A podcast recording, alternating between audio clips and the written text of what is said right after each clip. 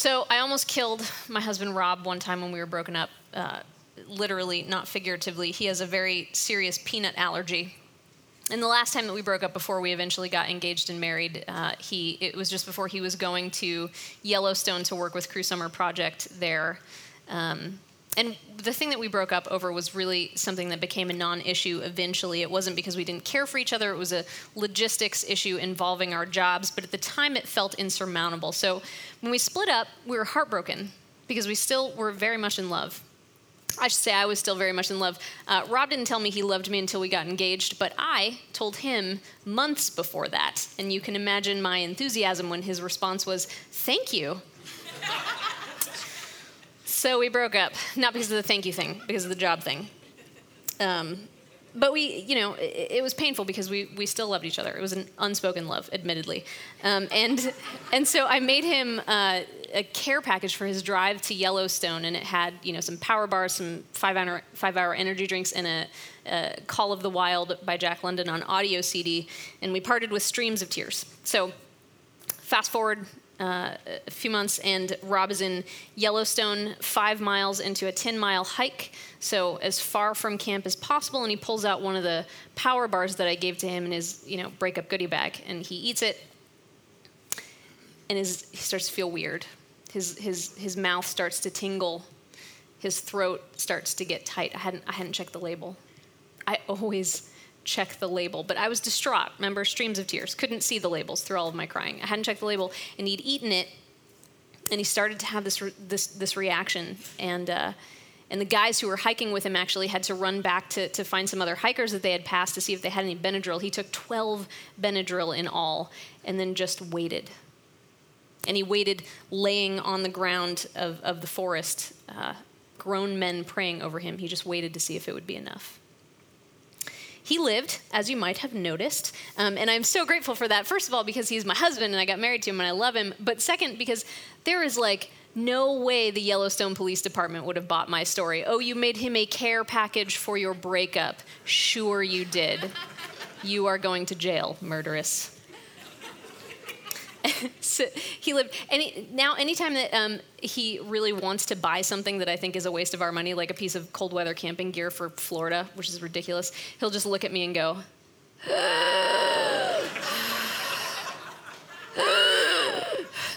works every time have you ever wondered why God made people to get hungry and thirsty. It, it, it, certainly seems that it makes us a little bit more vulnerable than really that we need to be. So, we're in our series called Rhythm, which Gary mentioned, where we're looking at spiritual disciplines, and these are traditions, some very ancient, that help us grow in our faith and intimacy with God. This week, our topic is prayer and fasting, but I'm going to tell you up front that we are going to spend most of our time examining fasting. Um, we will talk a little bit about prayer as well. Um, and the reason for that is not that I want to sidestep prayer, I certainly don't, um, but, but I don't want to keep you here for hours. Uh, Gary said I couldn't anyway um, to, to talk about both of these topics. And, and, and I don't think one sermon is enough to do justice to either of these topics, let alone both. So I chose to focus on fasting first because I think it's probably the, the less explored of the two from the pulpit, but also because we've actually done quite a bit of teaching on prayer recently, and I feel like I would do more good to point you uh, to some of those teachings instead of try to cram two sermons into one. Abby Abbott did um, a, a seminar on precarious prayer, which is fantastic. You can find it online if you want to take a listen to that. So, if you have your Bibles with you, you can open up to John chapter 6, beginning in verse 25, for a passage which says nothing about prayer nor fasting. Who doesn't like a challenge? Um, little context on what's going on here. Jesus in chapter 5 has just begun to hint at his deity. Uh, he healed a man on the Sabbath, which really upset the religious leaders. Um, and so here in chapter 6, we see this shift from, from the people's hesitation about Jesus as Messiah to their outright rejection of him. Chapter 6 records a, a, very significant miracle, the feeding of the 5,000, where Jesus takes a young man's lunch and he blesses it, and it magically becomes uh, enough food to feed 5,000 people, which, by the way, would probably be more like 20,000 people because that number would have only reflected the men in the crowd. So um, he performs this miracle, and this miracle not only demonstrates his deity, but it sets the stage for a very challenging conversation that he's about to have with the people. So challenging, in fact, that many of his own disciples desert him on this point. So the day following that miracle, the people come looking for Jesus again, and this is their conversation beginning in verse 25. When they found him on the other side of the lake, they asked him, Rabbi, when did you get here? Jesus answered, Very truly, I tell you, you are looking for me not because you saw the sign I performed, but because you ate the loaves and had your fill. Do not work for food that spoils, but for food that endures to eternal life, which the Son of Man will give to you, for on him God the Father has placed his seal of approval. Then they asked him, What must we do to do the works God's requi- God requires? Jesus answered, The work of God is this, to believe in the one he has sent. So they asked him, What sign then will you give that we can see it and believe you? What will you do? Our ancestors ate the manna in the wilderness, as it is written, He gave them bread from heaven to eat. Jesus said to them, Very truly, I tell you, it is not Moses who has given you the bread from heaven, but it is my Father who gives you the true bread from heaven. For the bread of God is the bread that comes down from heaven and gives life to the world. Sir, they said, Always give us this bread. Then Jesus declared, I am the bread of life. Whoever comes to me will never go hungry, and whoever believes in me will never be thirsty. Then down in verse 48, I am the bread of life. Your ancestors ate the manna in the wilderness, yet they died. But here is the bread that comes down from heaven, which anyone may eat and not die. I am the living bread that came down from heaven. Whoever eats this bread will live forever. This bread is my flesh, which I will give for the life of the world. This is God's word.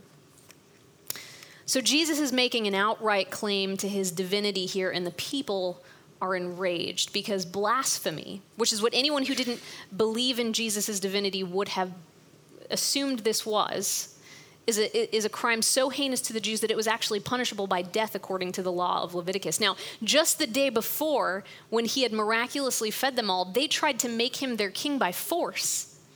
But then here, they're trying to kill him because the, the people wanted an earthly king. They wanted a military deliverer, someone to, to provide miraculous provision from God. If, if Jesus had only wanted to be king on earth, they may have welcomed him with open arms. But here he claims to be king in heaven as well, and they want none of it. They don't want what he's offering. Even, even in that part where they say, Sir, always give us this bread, they're, they're still picturing physical loaves or maybe they're picturing uh, victory over the, the Roman rulers who are taking all their tax money and maybe they'd have that back and they could buy their own bread. What, whatever, either, the, either way, they are not picturing spiritual salvation so much as physical deliverance. They wanted manna more than Messiah. So, what does all this have to do with fasting? Hunger, again, makes us vulnerable. It makes us vulnerable because all emptiness drives us toward being filled. And we may choose to fill ourselves with things that are dangerous, things that are outright deadly to us. So, so, why did God design us this way? Why did He design us to hunger and thirst? Not all living things do, you'll remember. Plants take sunlight and chlorophyll and through some act of sorcery make it into food. Uh, weird things like Venus flytraps do some combination of, of photosynthesis and digestion, which, in my opinion, makes them no more trustworthy than porcelain dolls. But, but human beings need bread. And human beings get hungry. Why did God make us this way when He could have easily designed us to be less needy? So, my favorite and the most satisfying answer I've, I've heard to this question comes from a book called The Hunger of God, in which the author writes Why bread? Why hunger and thirst? My answer is simple. He created bread so that we would have some idea of what the Son of God is like when he says, I am the bread of life. I love that. Food is a symbol. The way we feel when we deprive ourselves of it, the, the grumbling, the, the, the need, the desperation for even one bite, this is a reflection of the condition of our soul when it is deprived of communion with Jesus. When we fast, our body's yearning for bread reflects our soul's yearning for the bread of life. I did a, a seven day juice fast not too long ago, and not for any particular spiritual reason, but uh, actually to see if uh, it would affect my rheumatoid arthritis positively. And my husband, who is truly my hero, decided to make this process easier for me. He was going to do the fast along with me, even though he had no good reason to. And so we were just really miserable. um, if, if not eating weren't bad enough, we had to drink this odious concoction of juiced vegetables that tasted like death and cabbages. It was disgusting. And, and, and we would go to bed really early, like right after my daughter, we would go to bed, so really early. Because when it's 8 p.m. and you realize that you are not allowed to have chips and guac, What is there to stay awake for? You know? I, I, I realized at that point that television is actually something I only do to pass the time while I eat. So, what was interesting to me about uh, this experience was that while I had no particular spiritual agenda for, for this experiment, it, it ended up producing some of the most um, interesting and productive conversations about faith that Rob and I had had in a while. Because we realized how enmeshed our idea of celebration was with the act of eating. And so we had to learn new ways to celebrate and enjoy the company of our friends. Because in the absence of the comfort that we want most, there's an opportunity. There's an opportunity to discover other avenues of satisfaction. Emptiness drives us towards sustenance. We will find it somewhere. And fasting is just an opportunity to strip away all the other somewheres that prevent us from moving toward God. The spiritual discipline of fasting, above all, is an opportunity to learn a new avenue of satisfaction. The spiritual discipline of fasting is an opportunity to feast on Jesus. Now, if you can't fast physically, you have a condition or you have medication that you take that prevents you from foregoing food, please don't hear me say that you're never going to experience God. You, you certainly will. Um, fasting is, is simply the forfeiture of any good thing for a period of time. And it, it, doesn't necessarily have to be food. And it's not essential to salvation. Despite how often it was practiced in the Old Testament, fasting was only uh, required for one specific occasion, the Day of Atonement. But that said, Jesus does seem to assume that his, his followers will continue this practice. One day, some of his disciples were picking grain on the Sabbath to eat, and, and people approached them and asked Jesus why his disciples weren't fasting like the, the disciples of the Pharisees. And Jesus responds in Mark 2 How can the guests of the bridegroom fast while he is with them? But the time will come when the bridegroom will be taken from them, and on that day they will fast. So, there's no mandate for fasting, it's not essential to salvation, but if Jesus assumes his followers will continue to do it after he ascends, then it certainly must have value for us who seek to be his disciples also. Paul writes in Corinthians Everything is permissible for me, but not everything is beneficial. Everything is permissible for me, but I will not be mastered by anything.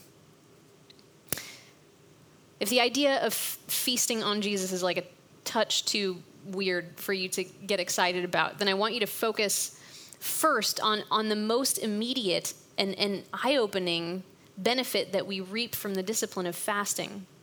When we forego our food, when we practice the discipline of fasting, we begin to see what we are mastered by.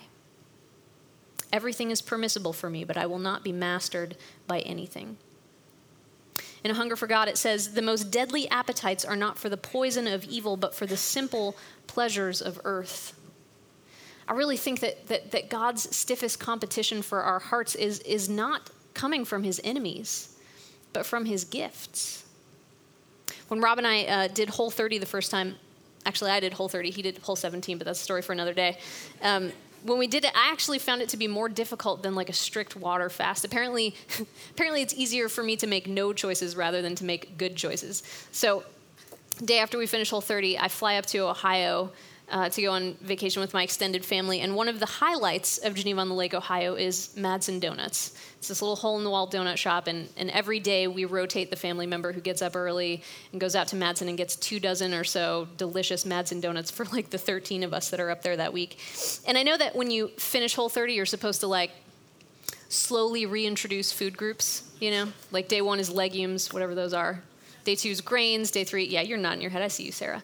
Um, day three is uh, dairy and your desire to eat food again. But let's be honest, you didn't do that.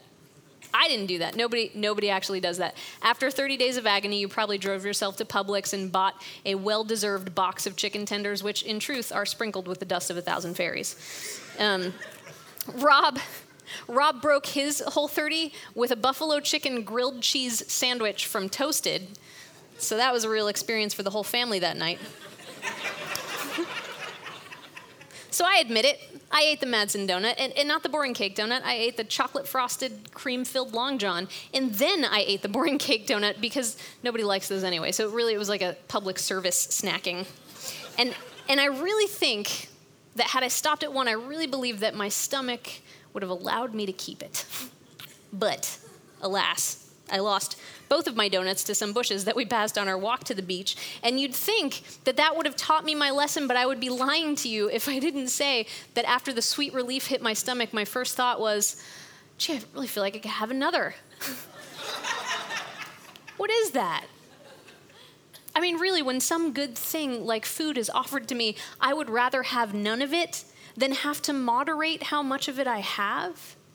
That's crazy. But I get a taste and I just want to keep going until I'm sick.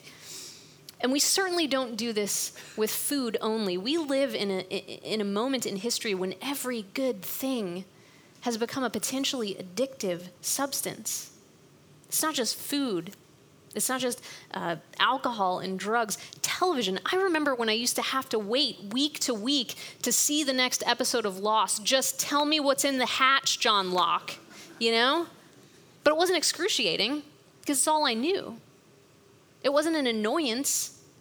In fact, I think the anticipation probably increased my satisfaction in the 47 minutes that I did get to watch every week. Moderation probably increased my enjoyment. I don't even know if I like the shows that I watch now because I never have to wait long enough to see if I miss them.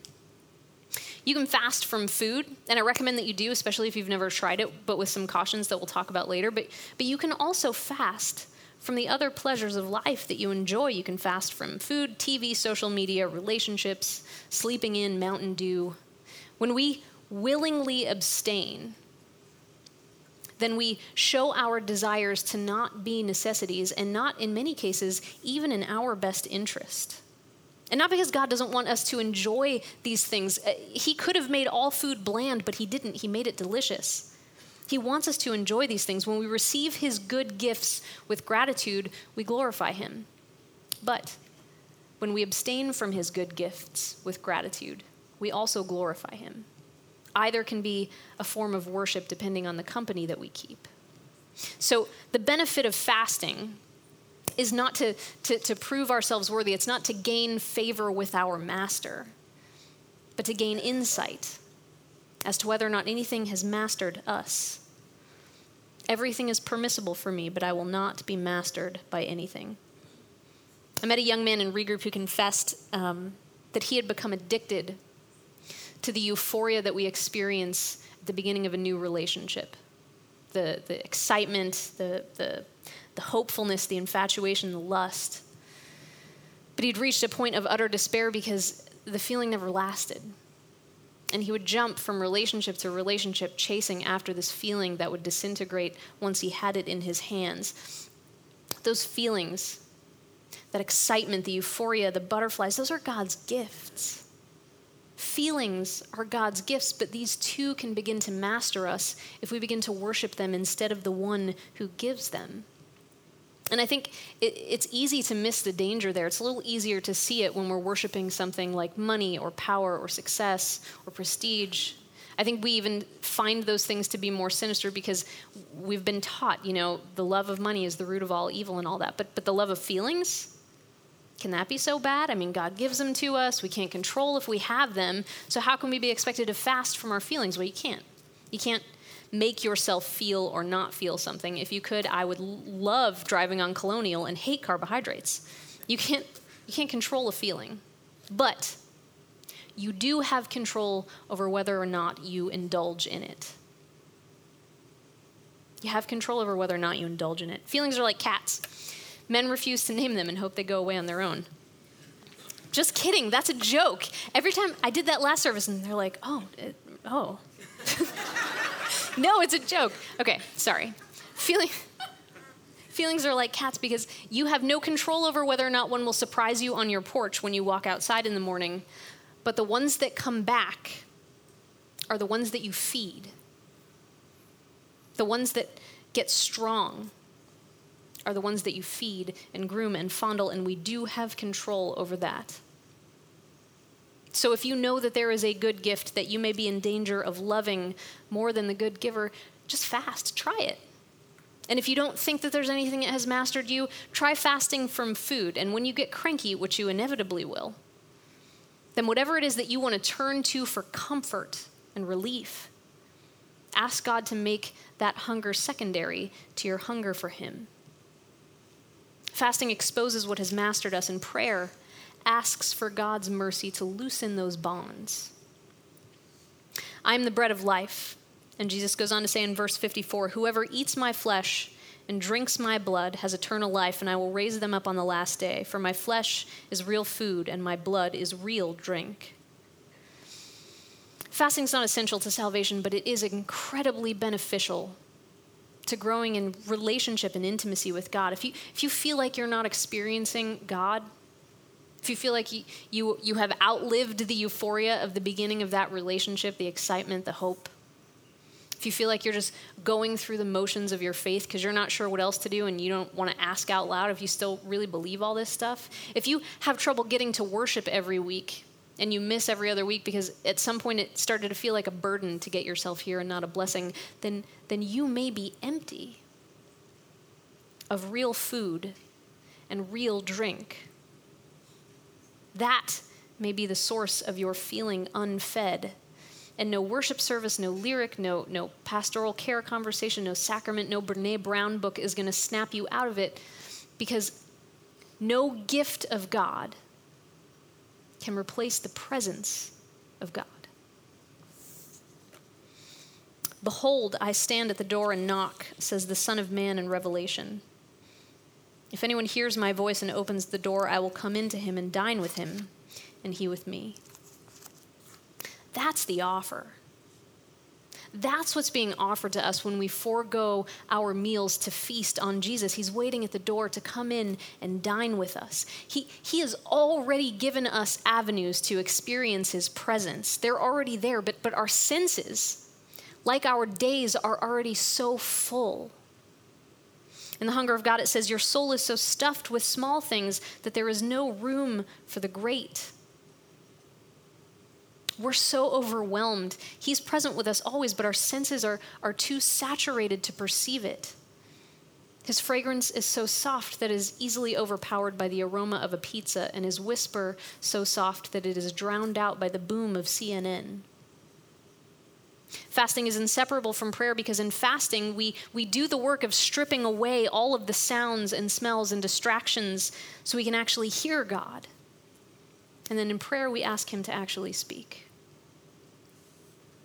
When I first came through regroup, I was like really into mastering my appetites, and so I decided to do a week long water fast. Uh, and in retrospect, I had no business doing it. First, because you, you really shouldn't stop eating for a week without talking to some kind of medical professional. But second, uh, I didn't have any idea why I was doing it. I mean, I wasn't lamenting over my sin and asking for God to deal with it in me. I wasn't facing a, a tough decision or preparing for a difficult season in ministry. I wasn't, for the most part, even praying during my fast. I was just fasting. I think most, uh, most just to see if I could, to prove to myself that I had the power to do it. Once I'd gotten sobriety and regroup, um, and, and by God's grace, uh, broken some of the deeply rooted patterns of sin and self-sabotage in my life i became a little bit drunk on the power of my own will. I was i was so surprised that i was capable of making better decisions that making better decisions became a reward in and of itself that i sought after. I believe the, the clinical term for this is pride so i decided to complete this week-long water fast for no reason other than to experience the self-satisfaction of believing that i was more disciplined than other people that i knew and I observed Jesus' rules for the fast. Uh, you can find them in the Bible. It's like, don't talk to people about it. I didn't talk to people about it. I washed my face. Uh, I anointed my head with oil, so to speak, but I call it hairspray. And, and no one would have known that I was fasting until day three. Because on day three, I learned that, that a portion of the water that we take in every day comes from the food we eat, and I had not sufficiently made up the difference by drinking any extra. So I woke up on day three severely dehydrated. So much so that I was physically ill. I could not hold down a, a teaspoon of water, a, a slice of banana. I was so sick. So I called Rob, who I'd been dating for less than a year at that point. I must have been super attractive. Uh, and I told him that I was going to die. So he said, Great, I'll be there in five or 10 minutes, which is funny because he lived like 25 minutes away in Avalon. So he picked me up. And, uh, and I had this bucket that I was clinging to like a cat on a pool raft. And when we pull up to the hospital, he tries to, you know, gently take the bucket away from me so, so that I look less ridiculous walking into the emergency room in my pajamas with my bucket. Uh, and I'm like, no, don't touch my bucket. He's like, oh, okay, keep your bucket. So we get in the hospital, and they put me in a wheelchair with my bucket.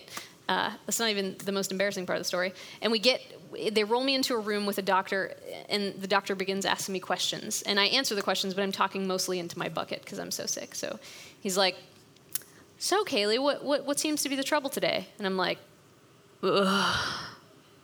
I've been fasting for three days. And he's like, okay, so, so why have you been fasting? And what I should have said at that point is, well, doctor, you see, I came to know Jesus as my Lord and Savior, and as an act of devotion to glorify his name, I've chosen to forego food for several days in order to better experience the, the, the, the wonder of his presence. But no, that is not what I said. What I actually said, what I mumbled through through my writhing was, I, for religious purposes,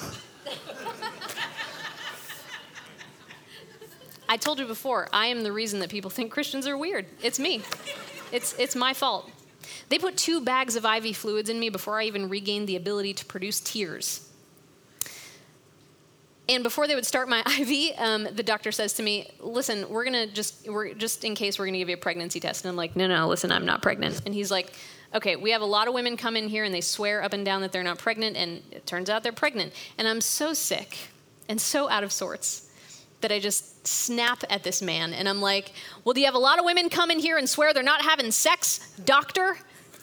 And he's like, We're gonna give you the test just in case. I was so awful.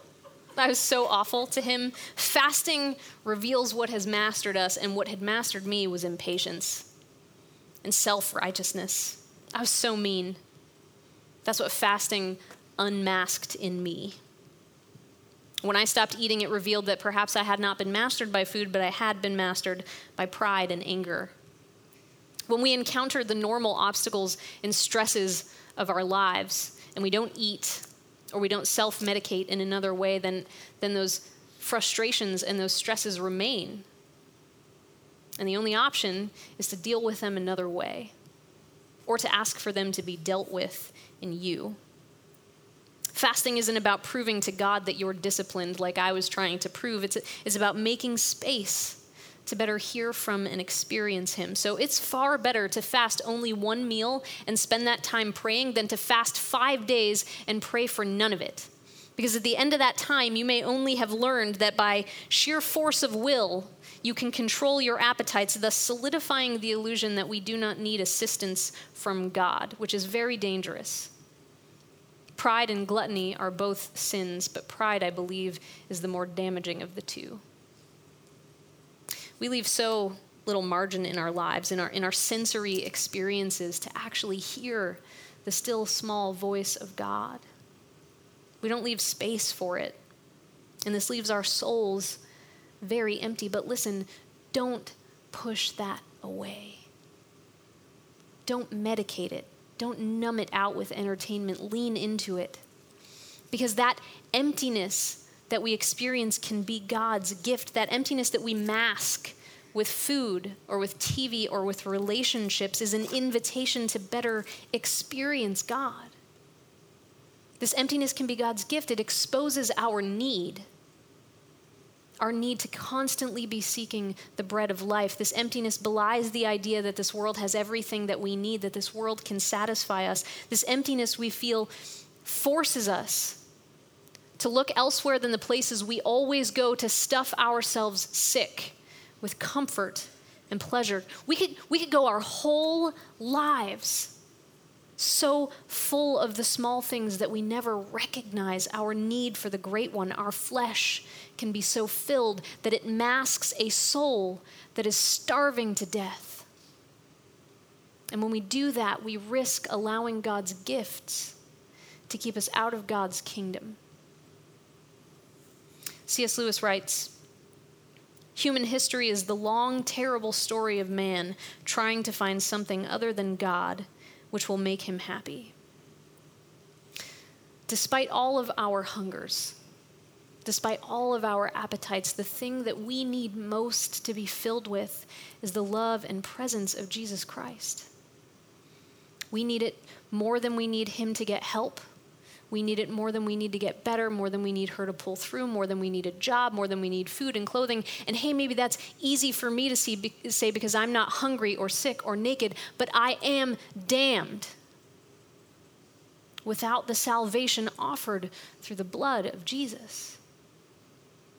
Because maybe I get that job, or maybe I get that guy. She might get better. You might get all the goodness that you could possibly know what to do with. And on that day, what will that job or that guy do for you if you meet your Maker? Death will come as a surprise to some of us, to me, maybe. And what could all the goodness on this earth do for me when I leave this earth behind? If food is a symbol of the sustenance our soul requires from God, then fasting and prayer is foregoing the symbol for the real thing, and He will come in and dine with us. A couple of practical notes if you do decide to try fasting and you've never done it before. First, if you're fasting from food and you plan to go more than two days, I do recommend that you speak to a doctor about that first, and then drink more water than you think you could possibly need. And if you plan to fast from some other good thing, pay close attention to the feelings and the frustrations that, that, that your fast brings out of you. That is, that is pure gold to your personal pursuit of Jesus. That's Him speaking to you. We have people ask us all the time for books or curriculums uh, for their groups to study. They want more, uh, more material to feed, more curriculum to feed their relationship with God. Listen, curriculum will never feed your relationship with God. It may feed your intellectual understanding of God. It may enhance your, your cognitive interest in God, but it will not draw you closer to Him. Only spending time with Him will do that. So if you're feeling disconnected to God, maybe the last thing that you need is to stuff yourself with more information. Maybe what you need is to empty yourself of everything that is getting in the way of you turning to Jesus. So pay attention to what a fast brings out in you. That is, that is Jesus speaking to you. It's an invitation to repent, to, to, to receive his grace, to be transformed by the renewing of your mind. Second, understand why you are doing your fast. There are myriad reasons to fast. Maybe you have a big decision. Maybe there's a sin in your life that you want to deal with. Maybe you're, you're preparing for a difficult season at work. Those are, those are great reasons to fast. You should absolutely fast for those reasons. But keep in mind that fasting, like prayer, it's not a formula. There's no way for us to just do it so perfectly that God just has to comply with our demands. The Essenes tried to do this. They tried to force God's hand into the second coming by just living holy and piously enough that, that He absolutely had to grant what they were asking for. That's not how it works. If God, uh, if that were how it worked, then that would make God subject to human beings, at least really holy, really disciplined ones. But if that were true, then he would cease to be God. We can't use fasting as a hunger strike against the Almighty. So, when we engage in prayer and fasting, it's really important before you start to examine your expectations and make sure that they are in line with the actual truth and promises of Scripture. God does not promise to change our circumstances when we pray. Prayer is not guaranteed to change our circumstances for the better, but the, but the promise of Scripture is that prayer will always change us for the better. And so our faith should not be in our prayer or our fast, but the one to whom we pray. Again, that, that not that he will give us what we want, but that what he wants to give us is good. Paul writes, I consider all things loss that I may gain Christ. Every fast which is a kind of voluntary loss, every fast should be for the purpose of gaining Christ, not simply his gifts. So you may choose to, to fast for a particular reason or a decision or circumstance. That is completely appropriate. But if you are surprised by your experience, if it is not what you'd hoped or it doesn't accomplish what you thought, then my encouragement to you is to receive that not as a disappointment but as an invitation. Because in the absence of God's gift, you may begin to hear God's knock. And if you open the door to him, he will come in and dine with you and you with him. Let's pray. Jesus, thank you for being a father who delights to satisfy all of our needs and all of our hungers. And Lord, we confess that we have taken them to places we should not have gone, and that we constantly chase after the things of this world to give us the thing that only you have, the only thing that will satisfy us. And that the places we go contradict the way that we were designed to reflect your character to this world. So, Lord, we're, we are grateful that you continue to offer to us the bread of life. That even in the midst of all of our wandering, that you've chosen to come and die for us. That you gave your flesh and your blood so that we could be rescued. So that we could have the food and the drink that would give us life eternal. Lord, we're so grateful for that. So, Lord, give us the wisdom this week to recognize our hungers the, and, and also the places that we should not go, that we often go to fill them. And give us the strength and the will to begin to take those hungers and appetites to you first to see what you may do with them. And we pray all of this in the name of your Son, Jesus Christ, in whom we put our hope. Amen.